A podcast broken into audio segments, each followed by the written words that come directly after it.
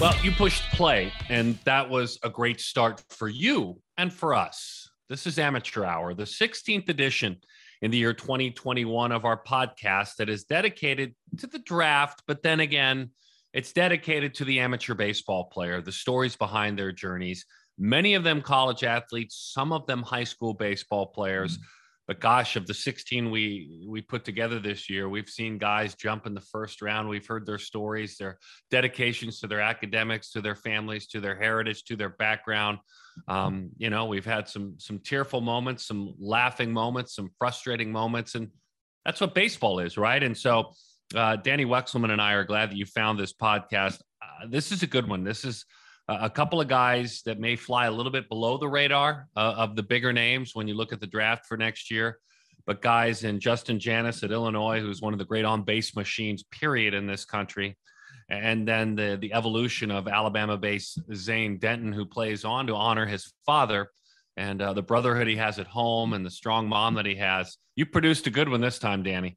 Oh, yeah. This Zane story, obviously, I think is impactful and kind of touches us a little bit more than normal because we hear about how his dad impacted his life and his baseball career so far and their family that he grew up in. And all of his brothers are involved in the sport. His mom is the backbone. And you know i think what's special is that he's still carrying on his dad's legacy and his you know the the advice and and the moments are right there in front of him. And the kid can mash. I mean, Alabama baseball is good. There's a ton of names on that roster, and Zane Denton is one that that stands out to us not only for what he's doing on the field, but just the story and the legacy that he's carrying on with his dad.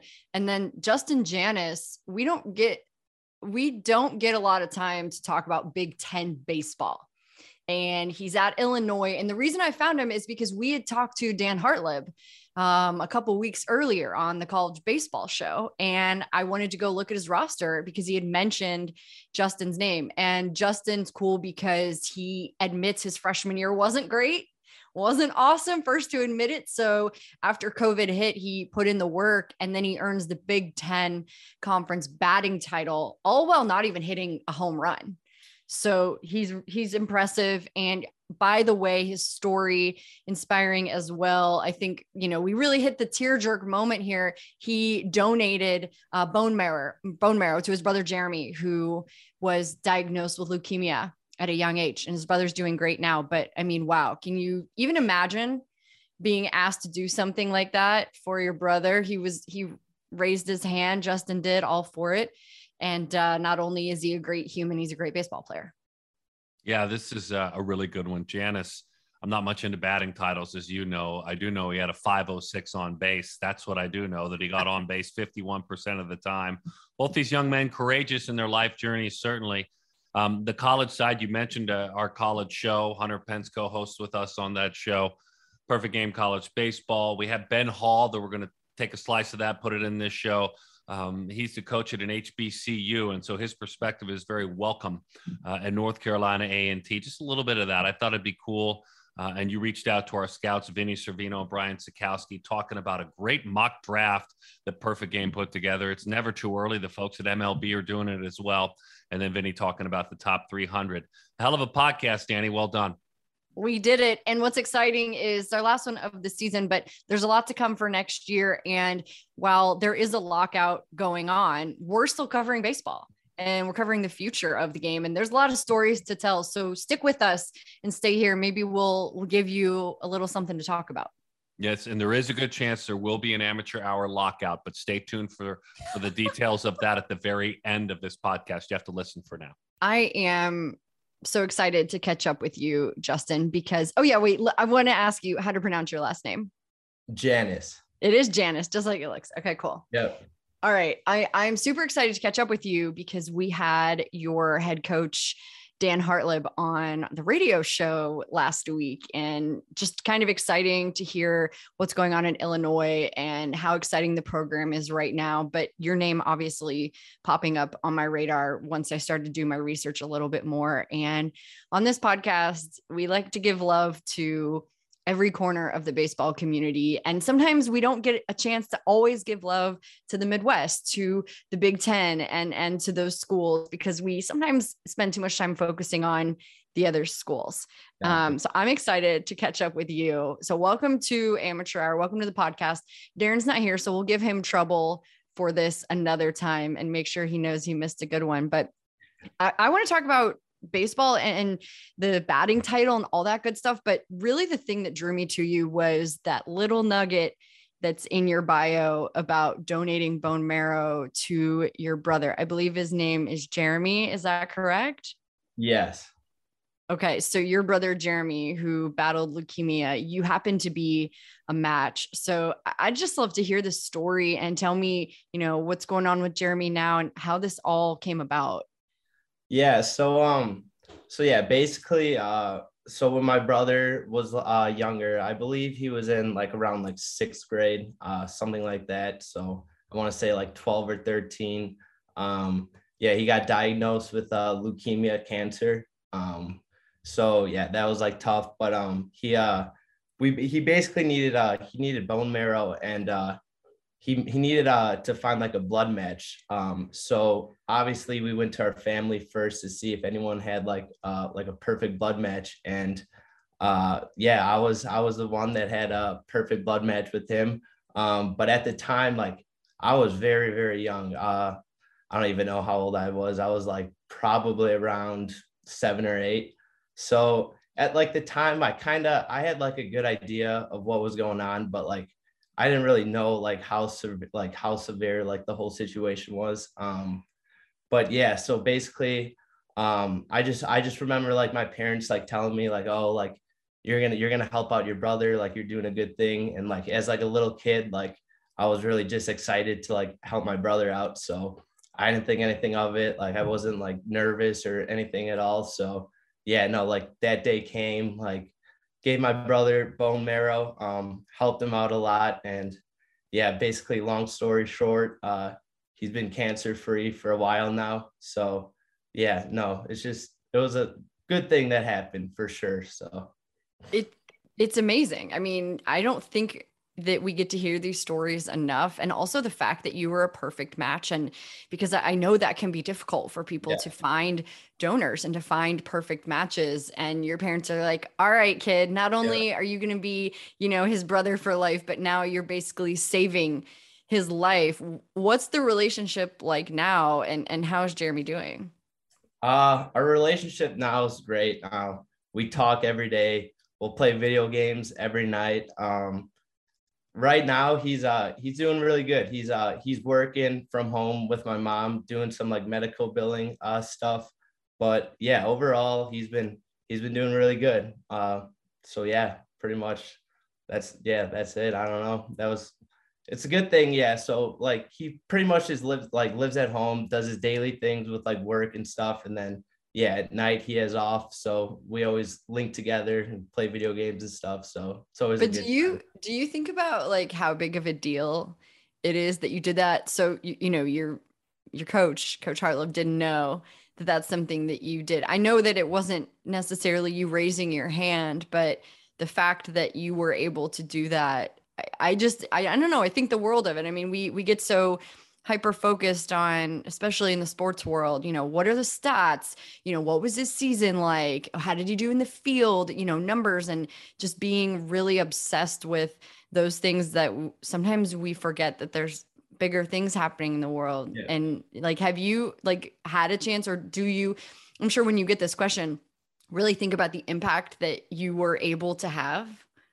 Uh yeah. No i definitely i definitely think about it. Uh like me and him, we don't we don't talk about it like that much, but like I know like every once in a while, like my mom like will bring it up to me like when we're just talking, like how I yeah, how I basically like saved his life. So it's it's definitely like a special connection that we'll have forever. So yeah, that's just that's something that's really cool. Um, I I was obviously more than happy to do it, but yeah, no, it's it's it's a really good thing. Yeah, there's no doubt about it. Well, I'm glad we got to, to talk about that and hear more about it because that's, I think, one part of who you are. There's, you know, this other part on the field. And I kind of want to start with your freshman year, that COVID season that really didn't go your way. Mm. And, you know, you look at some of the numbers, a shortened season already, and it, it was probably really tough to get off on a, the not the right foot that you were hoping for and then have the season canceled. But it's what you did after that that kind of sounds like made all the difference for you. So can you kind of describe the mentality as that season ended when you found out that it was canceled and then what you did to make sure that that didn't happen again? Yeah uh so yeah freshman year um obviously yeah like you said like freshman year did not go my way. Um it was kind of it was kind of like an eye-opening experience like you kind of you kind of get a like a good idea of how like college baseball is how kind of quick the game like speeds up on you um so basically what i took from freshman year is uh so yeah, as soon as the season ended from COVID, uh, I told myself going into this quarantine that I'm gonna I'm gonna change like my whole like diet up. I'm gonna really get after it in the gym. So basically, all of quarantine, I uh, I like wrote out I kind of wrote out like a diet plan uh, that I followed with one like one of my trainers um, that I followed every day, and then uh, then I pretty much had like a workout plan also that I followed every day. So pretty much every day throughout that whole quarantine, uh, I just stuck with that whole diet. Uh, really got after it in the weight room.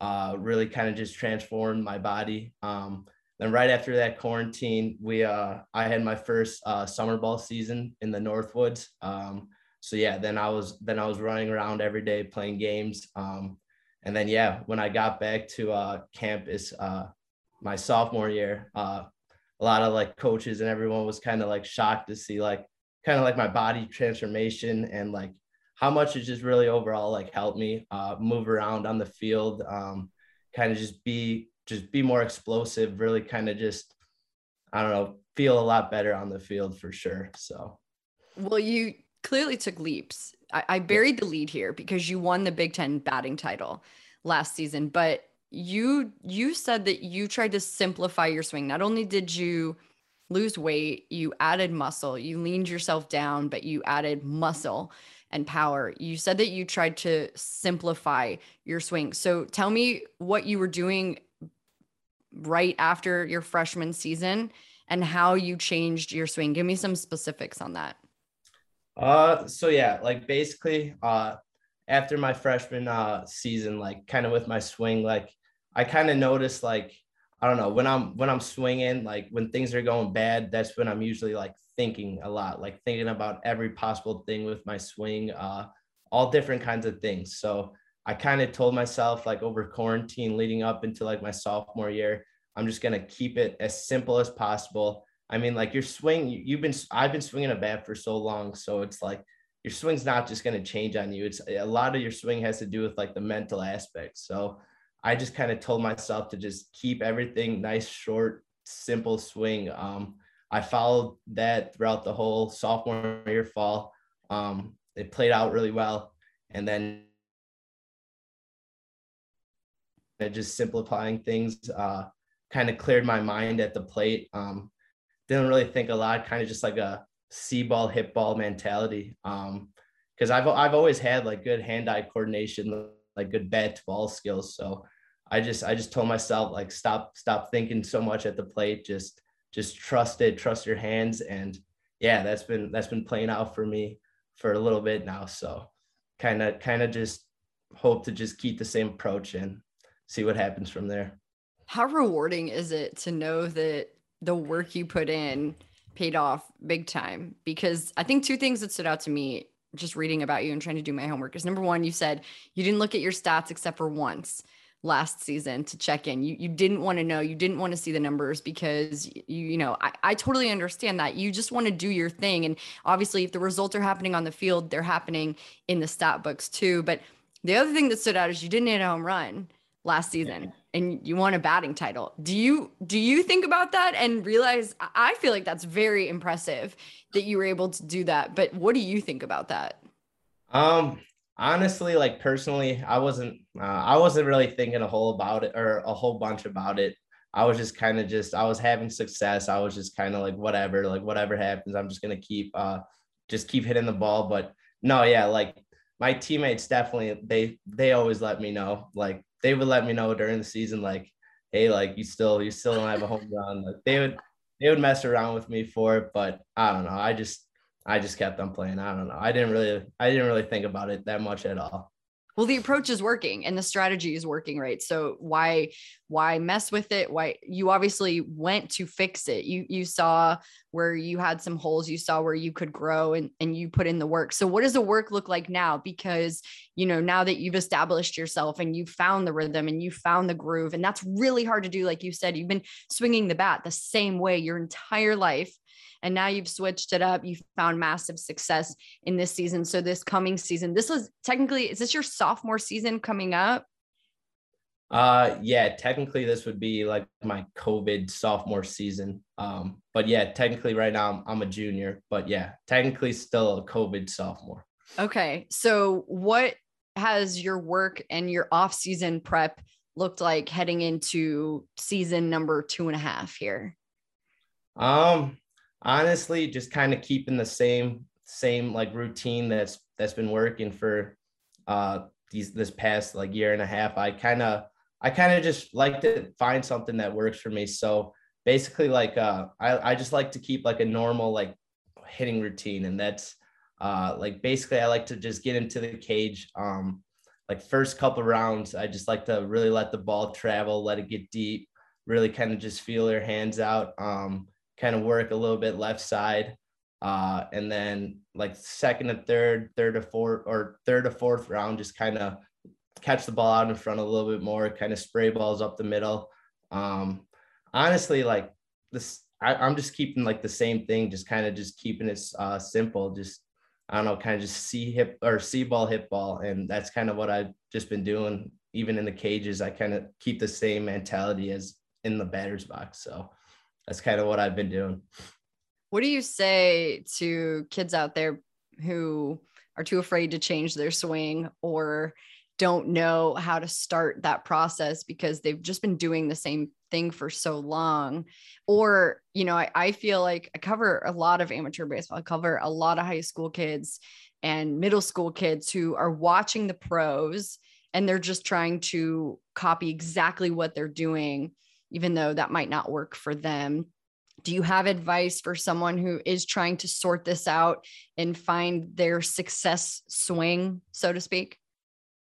Yeah, um I mean, I would I would kind of say like I don't know, it's it's hard just to try to copy someone else's swing. Like every every individual is going to have their own swing. You can't really just tell someone like you can't really just copy off off of someone else. So what I would say is just kind of like uh just kind of just like find out what works for you uh kind of find out like a kind of just find out find out like an approach that really helps you like just kind of just see the ball um really just like kind of let the let the ball travel I, li- I like to say a lot of hitting is all about like your timing mm-hmm. kind of just get it going early uh get your timing going early and that's what really kind of just helps out you also said that you plan to coach after your playing career, which I think is pretty cool. So you obviously are hoping for a very long, successful playing career, pro career, but who are the people who've kind of inspired that thought? Who whether it's coach hartleb or before him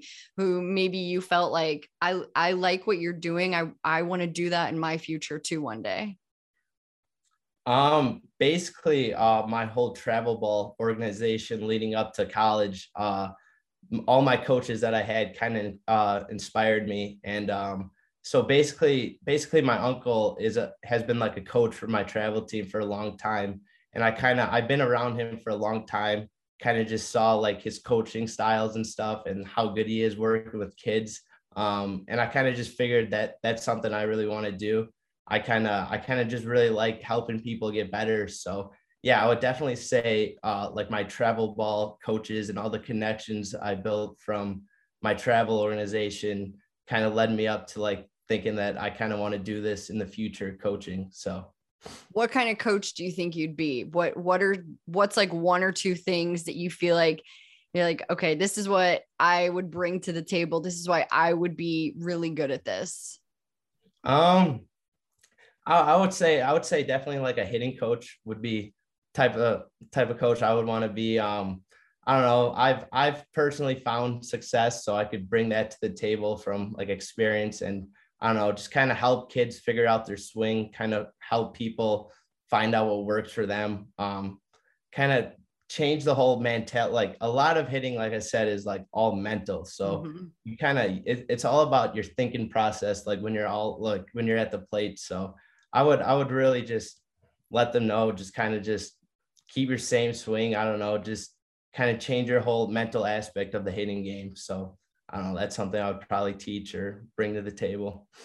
Last one for you is just what it's like maybe being kind of a normal college student. Things are hopefully back to a little bit of normalcy or or what you know to be normal, right? Uh, heading into yeah. this year back on campus. Like how is that? Is it nice to kind of feel like you're actually a college student, a, a college athlete? Yes, for sure. I mean, like, yeah, going going to class, um, seeing like all like just walking around like the whole campus, just seeing seeing a bunch of people every day, bunch of people in your class. It's definitely definitely way nicer than last year. Last year we were kind of just all locked up in our apartments, just basically at the field in the weight room or at our apartment. But now it's kind of nice to be able to just walk around, see people. Like everything's pretty much open back up. So it's it's a lot better this year. Just just kind of it's, it feels like it's everything's kind of back to normal again, which is great. That's awesome, dude. Well, I really appreciate your time. Congratulations on putting in the work and seeing the fruits of your labor uh, last season. And, and we look forward to watching you this coming season with Illinois and, and seeing what you can do at the plate. So thank you for your time. I really appreciate it.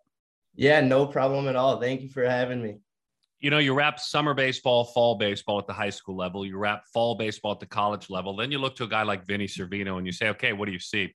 Because Vinnie is the leader of the college content for Perfect Game. The coaches return his calls, they explain to him who's doing what.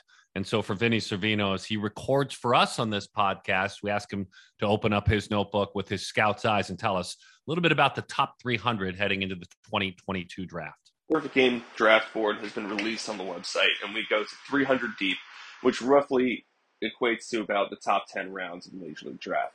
Leading the way is Termarr Johnson and Elijah Green at our one and two spots. Uh, we believe these two to be not only the best in their high school classes, but across the country, uh, including collegiate and junior college players as well.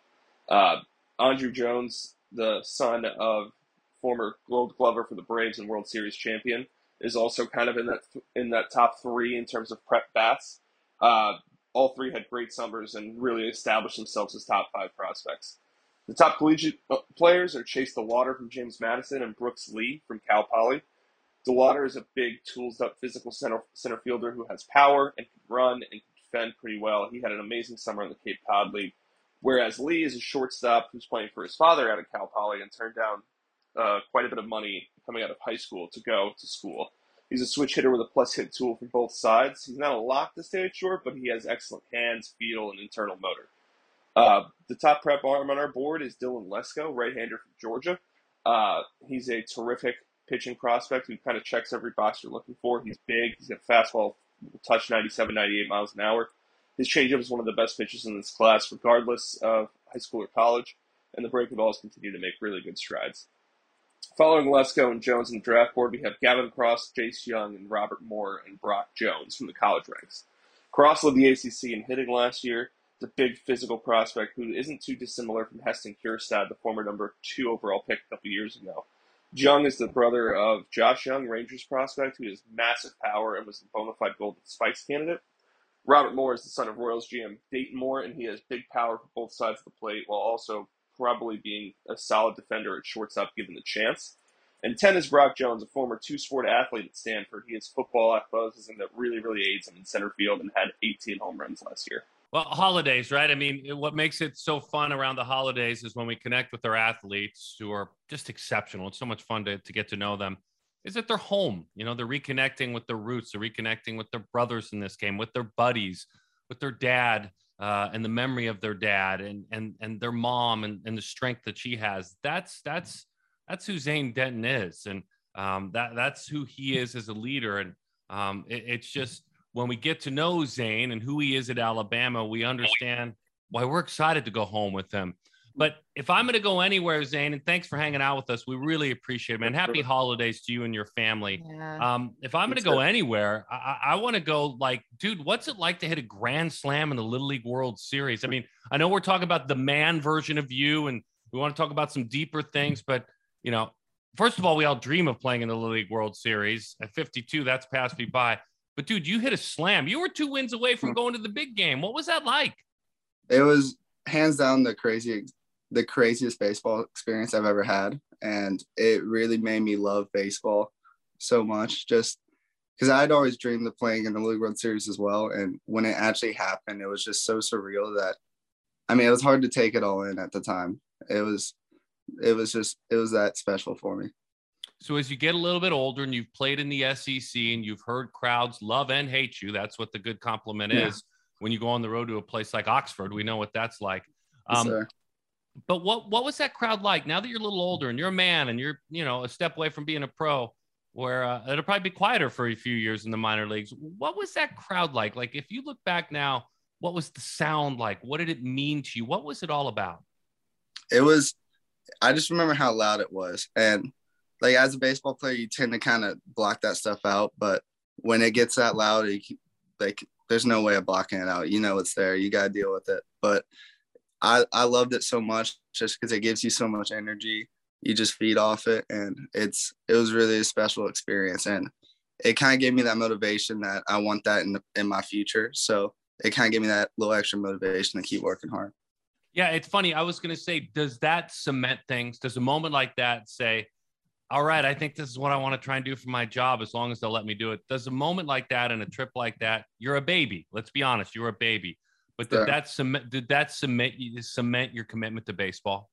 Absolutely. I I wanted I I knew right then I wanted to play baseball for the rest of my life and for as long as I could.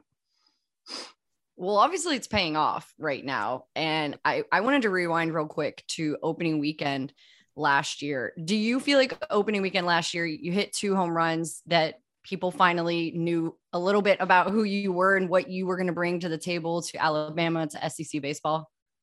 Absolutely. I, I was just happy to get off to a good start. It's a lot easier when you start off season not in a hole and you're not trying to dig yourself out of a hole all season. But actually that my first home run, the walk-off home run was on my birthday. So that was really special moment for me.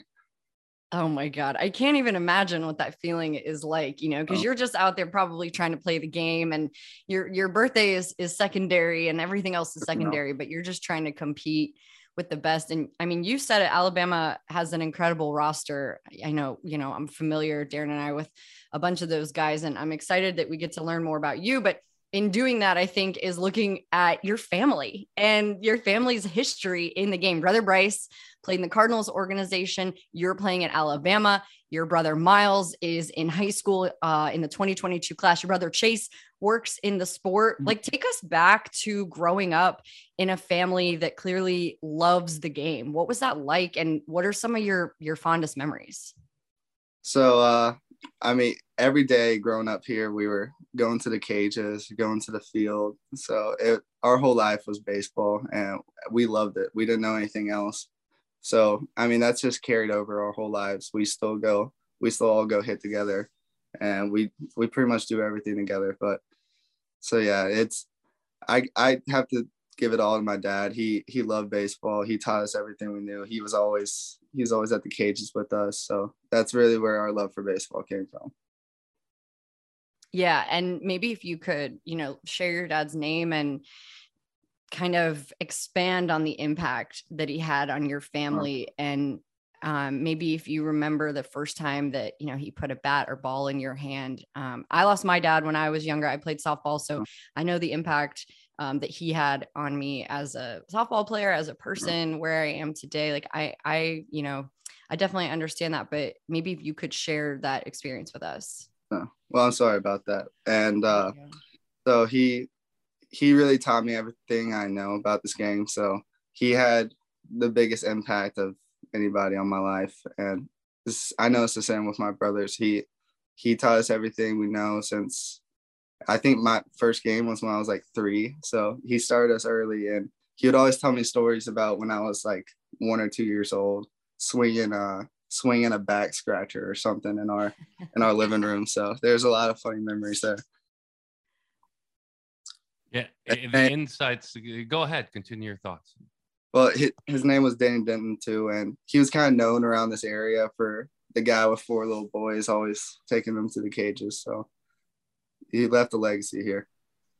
Yeah, February of 2014, Walter Malcolm Denny Denton uh, gave part of his life as, as, keeping us safe as a member of the Air Force, uh, and then got people from here to there in a, in a wonderfully respected career as a pilot. Um, but but I've got to know you you shared a story that that I did want to know a little bit more about.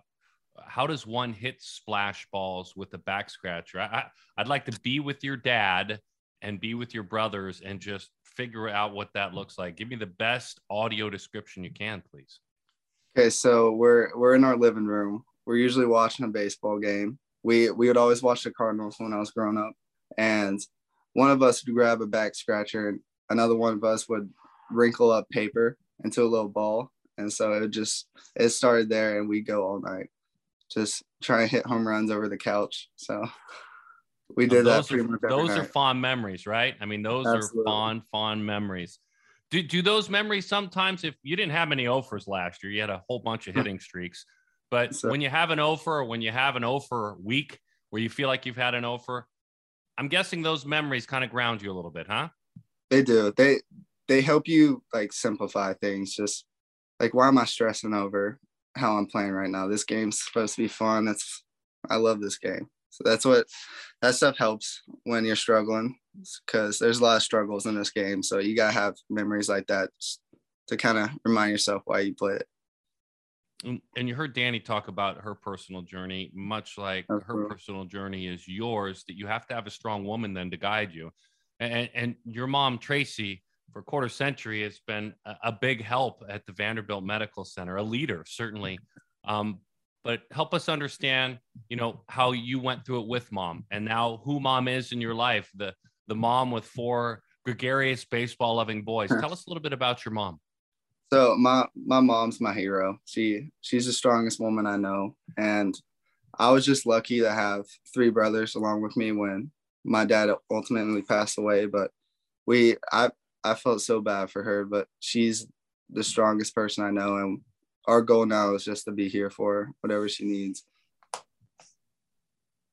Yeah. Oh, I, I that's I mean, incredible to hear. I I can imagine how difficult it was, but she's got all of you guys, right, to be there for her. What yes, what what are the holidays look like for you guys? You know, are you all back home together? Do you get to get in the cage together? Do you guys have some traditions that you have with mom?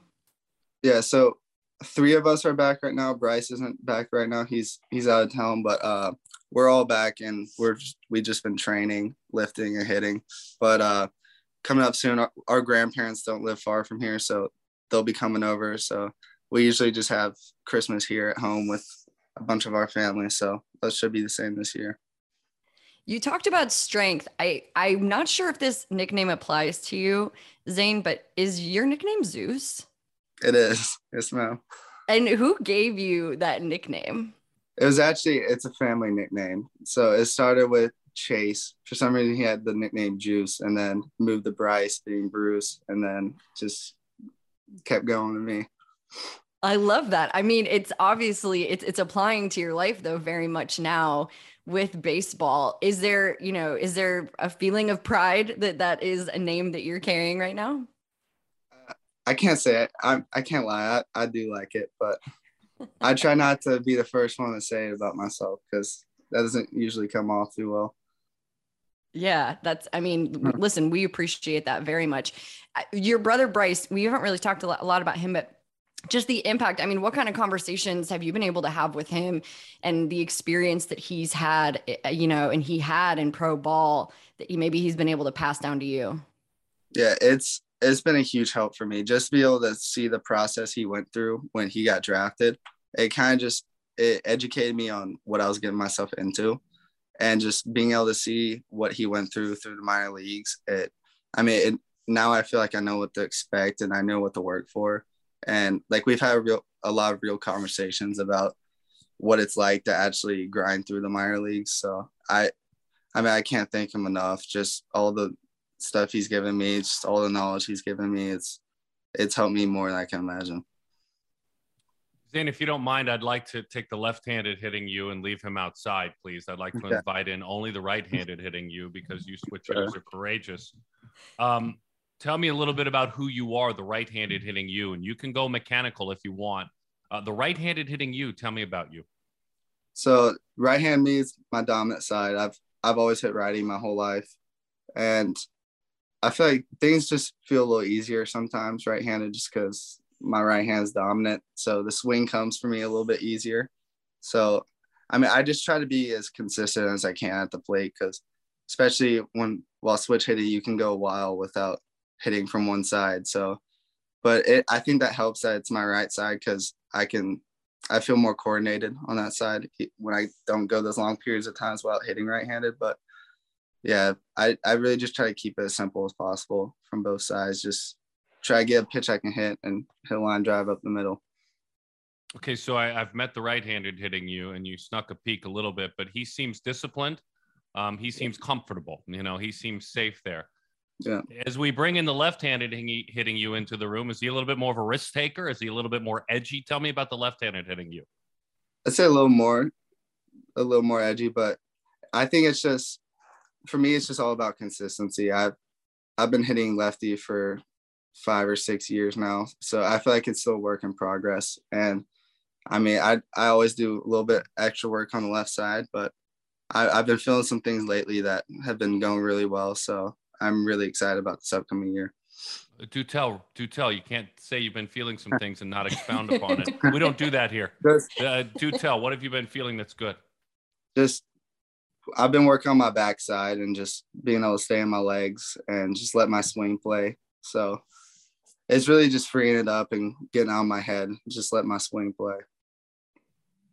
I'm glad you brought that up. I think maybe one of the last things for me, Zane, is looking at the season you had last year. You earned SEC All Defensive Team for your play at third base. You led your team in batting average, on base percentage. Obviously, room for improvement, right? Which we mm-hmm. all are, I think, always grateful for the opportunity to improve. And it sounds like you're doing some of that. But when you look ahead to 2022 season, what is the one thing that you're hoping? To improve on your game and that you hope we notice as well?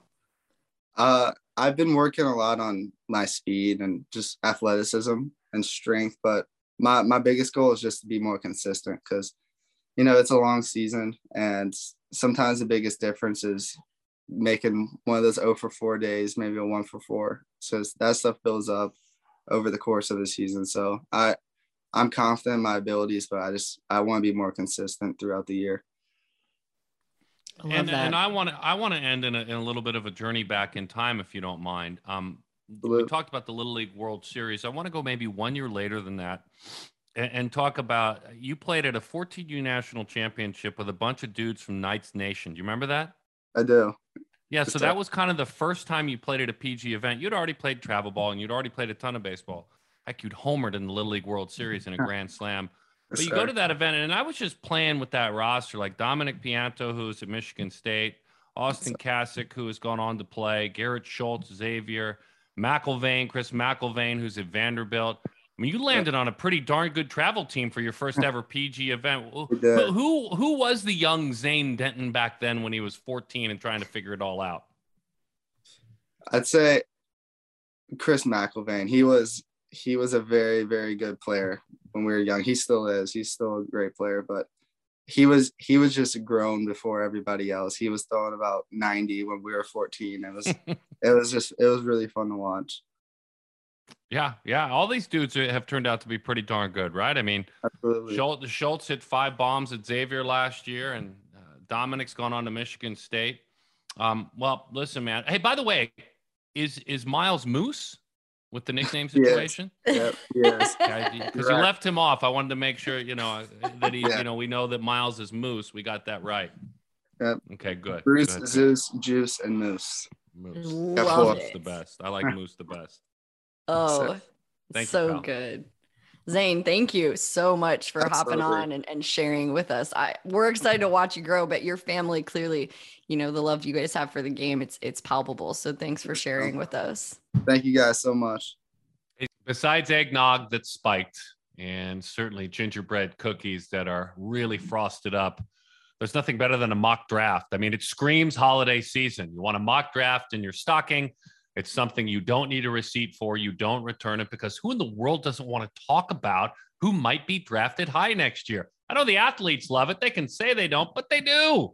So, Brian Sakowski, with his explanation as he opens up his notebook and talks about perfect games mock draft for the 2022 draft. Last week, we released the first uh, 2022 mock draft of the 2022 draft cycle. Uh, kind of a cap on what was a big draft week for us at Perfect Game, uh, with various lists being updated, the different draft boards for the next three classes coming out, and we kind of capped it off with a mock draft that uh, used five or six of our scouts. We kind of took turns playing GMs. This wasn't any sort of actual projection of things. It's far too early for that, but it's still something to uh, to kind of give an idea of, of players viewed and the range of, of where your team might be picking, that sort of thing. Um, Brooks Lee, the shortstop from Cal Poly, went first. He's not number one on our board, but Vinnie picking for the Orioles. It makes sense. The Orioles have proven that they're going to take a college guy high up the board, save a little bit of money on him, try and, and pay that off later with prep guys. Lee makes a lot of sense there from where we stand. Uh, but then it was kind of the story of high school guys after that. Uh, Termarr Johnson went second to the Diamondbacks. That's Tyler Russo's pick. Elijah Green went third to the Rangers. That's Jared Good Jared Goodwin's pick. Uh, then Dylan Lesko fourth to the Pirates. Andrew Jones fifth to the Nationals. My first pick was at six. I went with Chase DeLauter. Uh, he was the top college guy on our 2022 draft board this year, the one we just updated. Uh, a lot of boxes checked there as a power bat, left-handed hitter who can play the outfield, good runner, uh, lots of things to like there. Um, but the story of the draft, as as it looks right now, prep arms are going to be interesting further down the board. Uh, I think some of these guys have a chance to sneak in into the top 10 even some of these guys jackson ferris the left-handed pitcher from img uh, he's one of the ones you have to talk about brandon barriera lefty from american heritage um, Brock Porter, the righty from St. Mary's. There's any number of, of, prep arms, I think, in this class that have a chance to jump up depending on how they do in the spring. Um, for example, guys that were further down the board that I thought were great values, the Red Sox at 24, um, our scout in the Deep South, Colt Olinger, took Noah Schultz there, the, the prep lefty from Illinois. I think that's got a, a guy who's got a chance to go way further than that. Um, Jared Goodwin picked for the Astros. He took Andrew Dutkanych um, the right-handed pitcher from Indiana. That's another prep arm that here he goes 28th. I think he's got a chance to go higher than that. And you could find that up and down the board when it comes to these prep arms. It's a really intriguing class of prep arms. Uh, Ian Ritchie Jr. went 30th to the Dodgers. That's another Colt pick. Um, to, yeah, to, to sum it up, I think that this is one of the classes where the, the bats tell the story at the top, both college and arm. You can't talk about this draft without talking about Elijah Green, Termarr Johnson, Brooks Lee, Chase DeLauter, Andrew Jones. Those are all bats. That's the top of the class. But immediately following those bats, I think there's any number of prep and college arms that are maybe a little bit overshadowed right now, but certainly won't be heading into the spring. Every week, give or take some time, if you hop on at 10 o'clock Eastern on ESPNU Radio on Sirius XM, you'll hear Perfect Game College Baseball. Then, right after Perfect Game College Softball, but Perfect Game College Baseball is co-hosted by Hunter Pence. You know, I host it, either I do or Dani does. And Hunter always is such a great learner. That's what I learned about him in 2021. He's got his notebook out. He's leaning into the shot when we do the interview on Zoom. He's asking questions. He's paying attention. And um, I thought this was very interesting because Ben Hall has done such an amazing job at an HBCU with such a rich tradition. Look, their their band is amazing. Their homecomings, like the homecoming of the world, it's the greatest. But he coaches the baseball team there. You're going to be intrigued to hear what Hunter Pence talks with Ben Hall about on this slice of pie that is perfect game college baseball. It definitely is nice, Ben, when you get to see him with your own eyes instead of you know cameras and streams and and whatnot. So um, that's definitely good to hear that we're starting to get more of that going on. But i wanted to ask you uh, kind of what Daron was hitting on is how how much you turned this program around uh, north carolina north carolina a&t and the one thing that was super amazing, and, and, and you're kind of a, a hitting guy, is is how much a lot of your players improved in hitting. So I have to ask, kind of, uh, what are what's part of your process and your principles to, you know, basically a hitting team approach and and improving uh, each and every individual hitter, uh, you know, year in and year out. Yeah, well, I mean, we we definitely had a long uphill battle when I got here. We we had some, uh, you know, that most people don't realize where we came from, and and when I first got here, I mean, I tell people all the time, I my first year as an interim coach, we won ten games, and most people don't realize how brutal that is when you know, especially they don't realize you're playing 52. But um, but it we just tried to I tried to establish a development centric environment where you know when I took over, we we we you know, you, you, couldn't recruit. There's no free agent portal at that time. You got who you got, and you got to get them better. And so, you know, offensively, I've always just tried to pride myself on not being afraid to teach. Um, you know, get these guys, and, and no matter who they are, they all got to develop, especially when they come out of high school. You know, the the the jump from being a high school hitter to a Division One hitter is, is a huge leap, and you see it across the board, man. You know from the top teams in the country down to mid-major Division two level, man, freshmen always struggle in some form. So, um, you know, just trying to make sure that guys we we establish an aggressive mindset and you know we we really preach you know flat and I'm not afraid to teach the swing and get in and and work with those guys and make sure that they're creating opportunities for them to be successful consistently. You know, uh, a lot you know middle of the field line drive approach, uh, keep them aggressive. Um, you know, not a big believer in in seeing a lot of pitches. I love to see our guys get up there and, and let it go and do their do their work prior to getting in the box. So, um, you know, we've seen some guys make some good strides here offensively, and I still I still believe we we haven't really tapped what I felt like we we could yet. Still, you know, I think there's more offensive ability at times that we we could have done even better. You know, through the course of these years, but um, overall, just proud we were able to not just develop the team in one area, but we we've been really solid last few years, all three phases, pitching, defense, and hitting. And so, you know, just trying to grow as a as a head coach where you're not just focused on one thing and you're developing these guys, you know, all three phases. Yeah, that's a, that's a definitely amazing stuff, Ben. And, and, and as you bring that up, I, I had just kind of thought of this for you know how you came in and what you had to to do and like, you said, you still got to do the pitching, and, and y'all been really good at all three. Um, what is some of the greatest challenges of being a head coach in, in college? Yeah.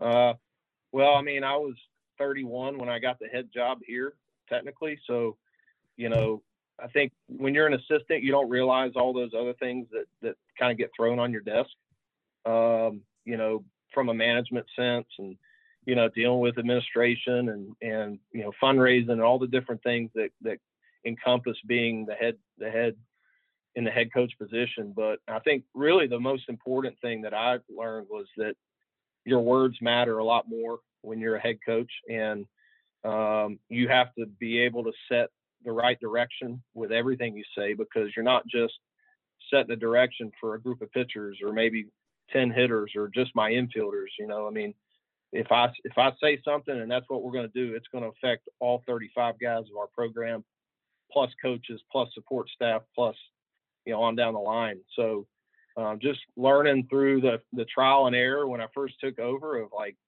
hey, if if if you're confident in what you're doing and you're prepared for it, then you got to say it and then you got to believe it and make sure that you know that you're leading by example. You know, and so um, I still tell recruits all the time I'm technically a head coach, but I'm an assistant at heart.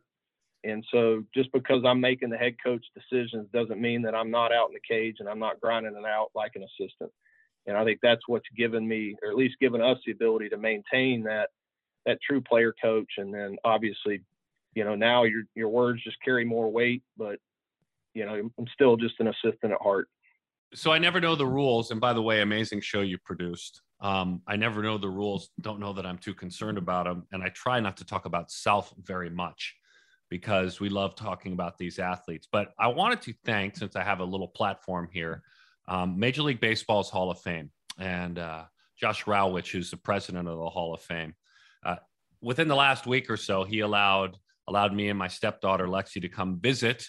In the same year my father passed away, Don Sutton, the Hall of Famer, uh, in 2021, to go to the Hall, and I'd never been. I had been out in the fields where he was abducted in 1998, but I'd never been inside. I didn't have time. I left that day.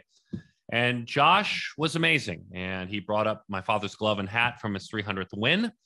And um, he was great. And we walked through the hall, spent the entire day at the hall, like literally every single moment. We went to the Otesaga Hotel.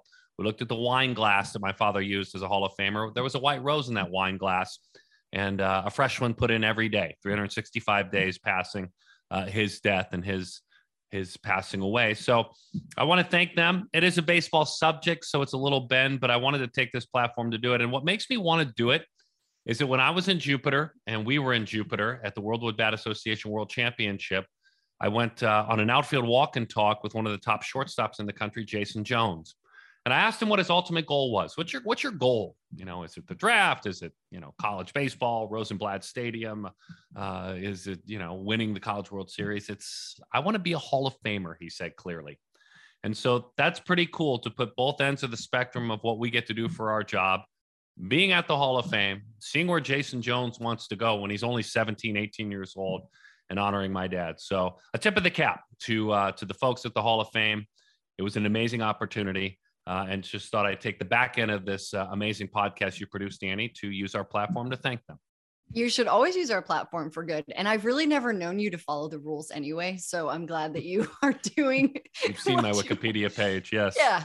I know you. I know you. And I am thrilled that you had the opportunity to do that, especially with Lexi and with family who appreciates it so much. I mean, that's so cool. Josh is incredible. What a great human in the sport and in the game. I'm glad you got to do that. What a great like end of the year celebration, especially for your dad as well. So very cool you did that. Um, this podcast is great. Thanks for listening to it with us and share it and comment and subscribe and like and give us some love because we love you guys.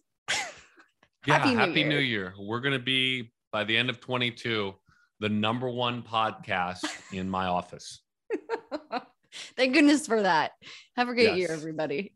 Peace, love, and we